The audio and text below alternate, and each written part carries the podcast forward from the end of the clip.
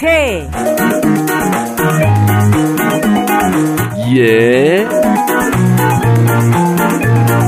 کاف ه چلتیکه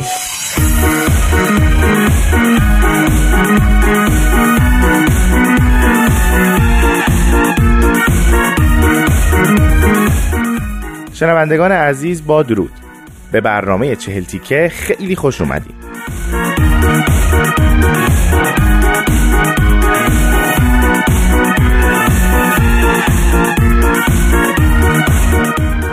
دیگه حتما این برنامه رو می‌شناسید و می‌دونید که ما در اون به داستانهای شما گوش میدیم.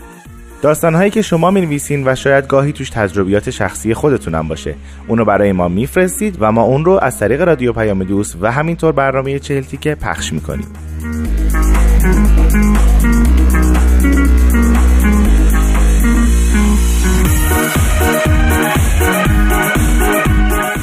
تمرکز ما توی این برنامه روی داستانهای مشهور نویسندگان معروف نیست. پس اگر به داستان نویسی علاقمند هستید همین الان قلم رو وردارید یا حتی کیبورد رو وردارید داستانهای خودتون رو بنویسید اون رو از طریق ایمیل info at برای ما ارسال کنید.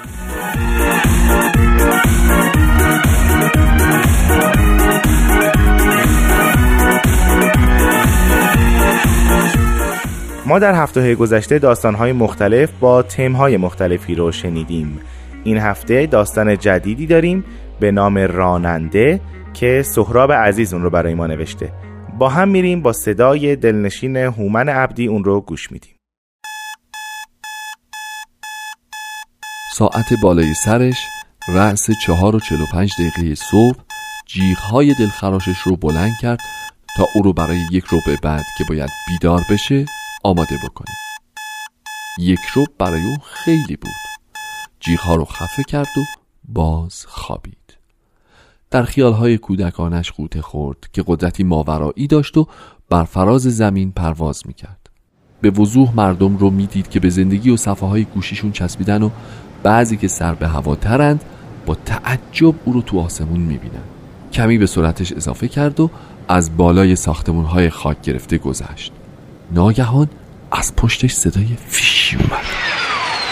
حتما نیروی هوایی ردش رو زده بود و یک جت جنگی به سراغش اومده بود. آماده یه مانور هوایی شد. یه چرخ دو چرخ و آخر شیجه سری به سمت زمین. شاید اینطور می‌شد اون جت لعنتی رو دور زد. از بین ابرها و خونکی اونها گذشت. آماده بود تا زمین رو ببینه و سر وقت مسیرش رو کج بکنه. اما خلبان جت جنگی رهاش نمی‌کرد. معلوم بود از پشت ماسک خلبانیش بهش زل زده و آماده شلیکه. باید می جنبید تو مغزش صدای آژیر خطر بلند شده بود. می‌دونست جت جنگی روش قفل کرده. همین حالا بود که شلیک بکنه. آژیر بلندتر شد. ترس ورش داشته بود. بلند بلند بلندتر. آماده شد که مسیرش رو عوض بکنه.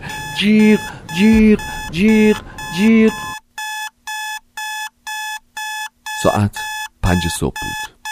با بیمیلی به یک پنج و دو تا صفر قرمز نگاه می‌کرد که تو تاریکی تو روش در اومده بودن.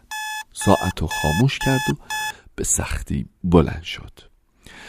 می‌دونست اگه به موقع از ایستگاه حرکت نکنه باید هم داد و هوارهای مدیر خط و هم قرولوت های مسافران رو تحمل بکنه. از خونه تا پارکینگ اتوبوسا راهی نبود. همیشه این مسیر رو پیاده می‌رفت. اما می‌دونست این برف لعنتی راه رفتن رو براش سختتر می‌کنه. به سرعت گامهاش اضافه کرد. همه صورتش رو پوشوند و فقط چشماش از زیر کلاه پشمی و بالای شال گردن قهوه‌ای رنگش دیده می‌شد. از دونه های برف جا خالی می‌داد. تلاش می‌کرد تا برف به چشماش فرو نره یا به پوست صورتش نخورد. یواش یواش این جا خالی دادن ها تبدیل شد به یک بازی مهیج.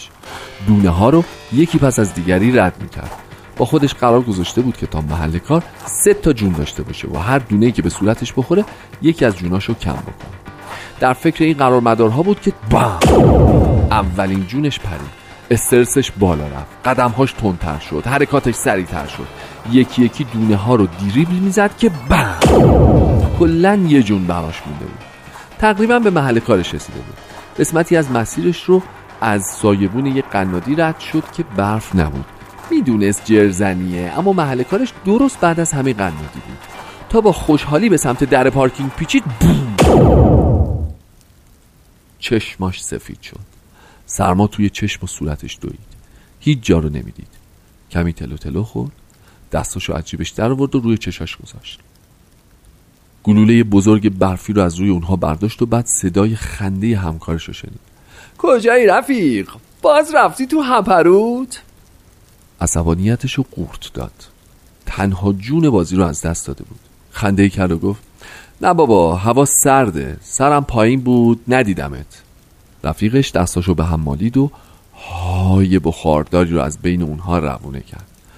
بادو بادو اتوبوست بین آخرین اتوبوس هاست جا نمونی. وقتی روی صندلی راننده نشست تقریبا کسی تو پارکینگ نمونده بود. از در خارج شد و به سمت اولین ایستگاهش رفت. هوا سرد بود و مردم منتظر. درها با صدای پس باز شد و مسافران یکی یکی سوار شدن دختری کوچیک دست پدرش رو گرفته بود و تلاش می‌کرد تا از پله های در جلویی بالا بیاد. برف کف کفشش چسبیده بود و روی پله های اتوبوس لیز می‌خورد. از جاش بلند شد و دختر رو بغل کرد و روی صندلی اول نشوند. پدر تشکر کرد و پیش دخترش نشست. سرشو که چرخوند عروسک خندون بغل دختر بچه رو دید. از خندش لبخندی زد. ایستگاه دوم ایستگاه سوم مسافرا سوار و پیاده می شدن و اتوبوس همیشه پر بود. شیشه ها رو بخار گرفته بود و او به صدای دنده های اتوماتیک اتوبوس گوش می‌داد که یکی یکی جاشون با هم عوض می شد. فاصله از ایستگاه چهارم تا ایستگاه پنجم خیلی زیاد باید اتوبان رو دور می‌زد و ایستگاه بعدی اون طرف بود. کمی بر سرعتش اضافه کرد. گاز می‌داد و با دو دستش به شکل ساعت ده و ده دقیقه فرمون رو گرفته بود. صداهای مختلفی تو گوشش بود. صدای خنده دختر بچه صدای پشپش پیرزن و پیرمرد سال که لیست خرید امروز رو چک می‌کردن. صدای امتیاز گرفتن بازی موبایلی مسافر ردیف دوم صدای راهنمای اتوبوس و صدای سکوت خودش.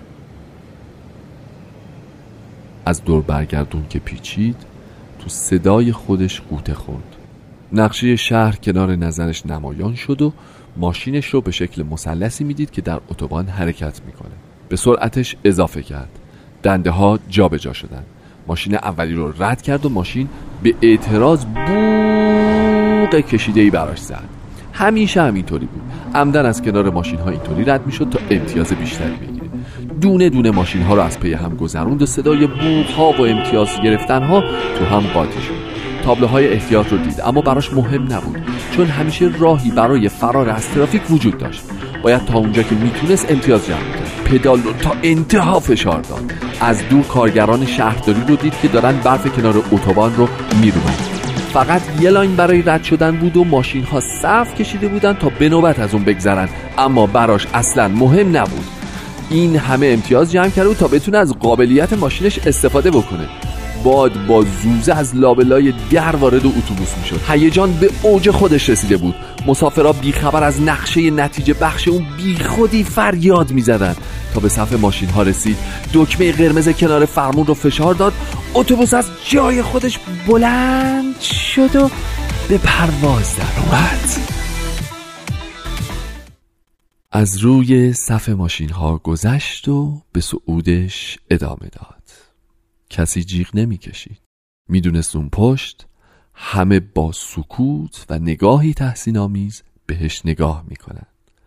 لذت همه وجودش رو فرا گرفته بود. حتی عروسک خندون هم که الان از روی فرمون آسمون رو نگاه می‌کرد همین حس داشت.